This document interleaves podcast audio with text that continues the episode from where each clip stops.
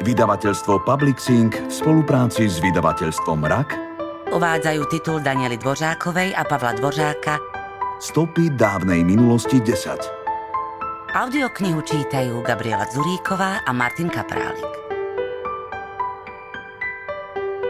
O nenapísanej knihe Plán napísať dejiny Slovenska v desiatich zväzkoch sa zrodil niekedy na začiatku tohto tisícročia. Ich autor, môj manžel Pavel Dvořák, nazval svoj projekt Stopy dávnej minulosti s podtitulom Dejiny Slovenska v príbehoch a desiatich zväzkoch. Posledný desiatý zväzok napísať nestihol. 21. decembra 2018 nečakane zomrel. Na knihe už pracoval. V jeho počítači zostali načrtnuté jednotlivé kapitoly. No nikto by nevedel knihu napísať ako on – Nemá zmysel usilovať sa napodobniť ho. Nedá sa to. Pavel Dvořák bol len jeden.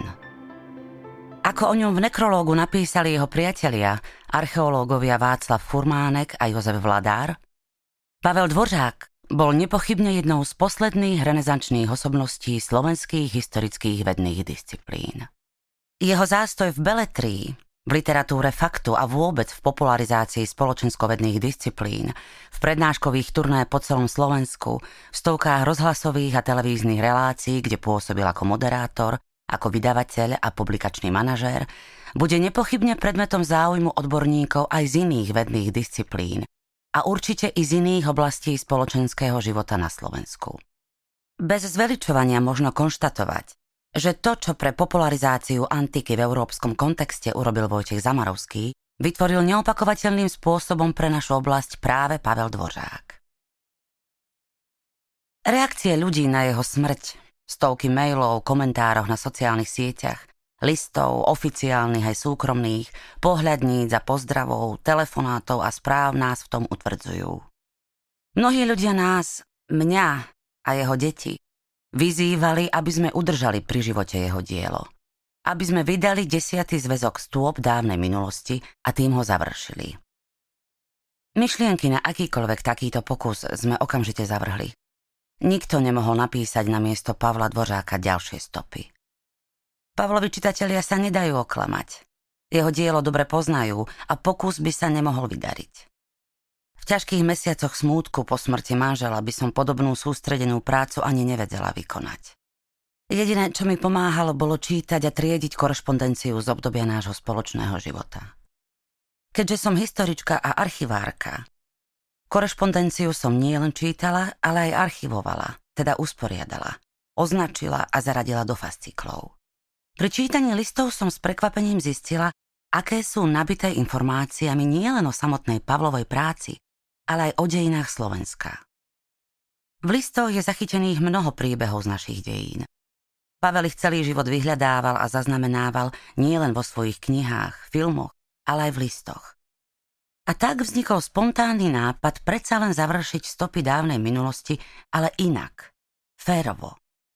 Pavlov nenapísaný desiatý zväzok je našim spoločným dielom. Je plný jeho myšlienok, nápadov, informácií z jeho listov, ktoré som pospájala a vodkala do príbehu nášho manželstva. Ku každej kapitole sú zaradené jeho texty, ktoré vznikali v tom období, ktorému sa konkrétna kapitola venuje. Je to kniha historická, napísaná na základe prameňov, Pavlových listov a textov, ale je čisto osobná. Je to príbeh nášho manželstva, našej práce a tak trochu aj slovenských dejín. V roku 2003 sme s Pavlom napísali našu prvú a jedinú spoločnú knihu Kalendárium. Bola to práca na objednávku. Nepripisovali sme jej veľký význam, ale aj tak sme z nej mali radosť. Rok predtým Pavel vydal prvý zväzok stôp dávnej minulosti svojho najúspešnejšieho a najkrajšieho knižného cyklu. Stopy dávnej minulosti mali pre neho o to väčší význam, že na nich spolupracoval so synom Jakubom a potom s druhorodeným Pavlom. Do prvého zväzku stôp mi na Vianoce 2002 napísal venovanie.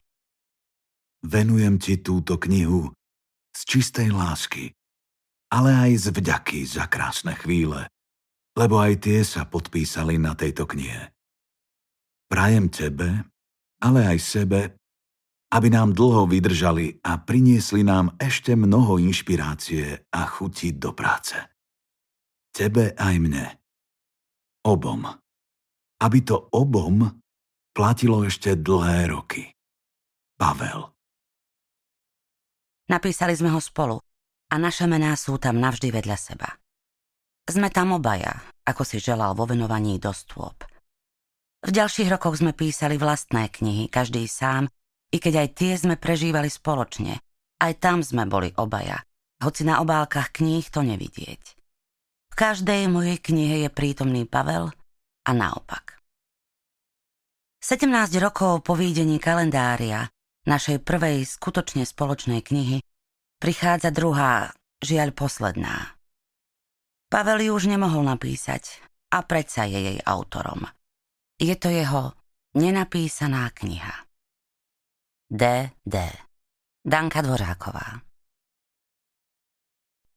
Posledný list na miesto úvodu. Tak ti píšem, láska moja, lebo sa už s tebou nemôžem rozprávať naživo. Nemôžem sa ťa dotýkať, spočívať v tvojom objatí, opierať sa o tvoje plecia, cítiť tvoju vôňu a teplo, mlčať v tvojej prítomnosti. Dnes ráno si mi odišiel. Zbrklo a rýchlo, ako si to vedeli baty. Ešte aj umieranie si si pripravil v zrýchlenom tempe. Pred necelým mesiacom si ešte cestoval po Slovensku za čitateľmi a keď ti nebolo dobre, išiel si to do lesa rozbehať. Tri týždne od zdravia do smrti. Všetko sme si povedali a predsa sme ešte mali toľko, čo sme si chceli povedať. Nikdy už nebude mať pri sebe človeka, ktorému môžem odhaliť všetko na svete. Človeka, ktorý pozná všetky zákutia mojej duše tak dôverne preto, lebo v nej býva. Zostali len spomienky a strašná bolesť.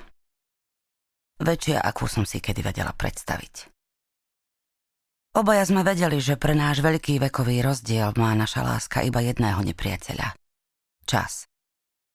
A ten nás nakoniec dostal.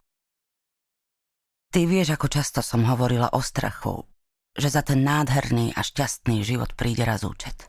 Teraz zaplať. Za všetko, čo si dostala. Dnes viem, že to tak nie je. Účet je stále otvorený. K šťastnému životu dostávam stále prídavky. Zostávaš žiť vo mne a v mnohých ľuďoch, ktorých si svojou prácou ovplyvnil. To ma naplňa radosťou a vďakou napriek neľutostne bolestivému smútku. Utešuje ma, že počas svojho pozemského života si rozdal toľko dobra a múdrosti ako málo kto iný. A to tu zostáva. Viem, že každý môj krok sprevádzajú stopy tvojej lásky. Ešte aj zomierajúc si nemyslel na seba, ale na mňa a povedal si mi, trápim ťa však.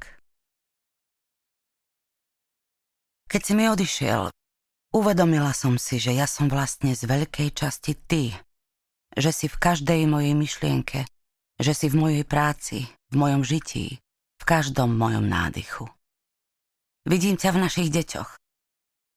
To všetko viem, no i tak si nedokážem predstaviť život bez tvojej fyzickej prítomnosti, bez tvojej ochrany a múdrosti.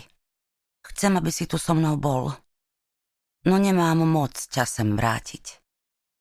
Môžem len čakať a dúfať, že jedného dňa sa znovu stretneme, ako to máme prisľúbené. Dovtedy budem svoju bolesť tlmiť a súčasne jatriť spomienkami.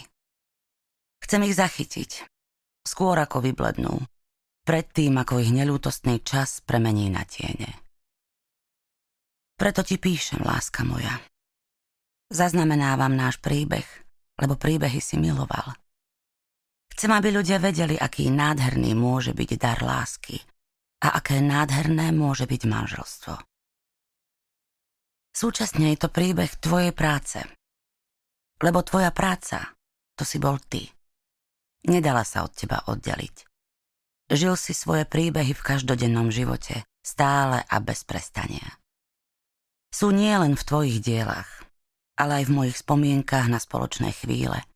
Sú v tvojich listoch, v nich je zachytený príbeh tvojho života, ale aj kus dejín Slovenska. 21. decembra 2018. V deň, keď si mi odišiel.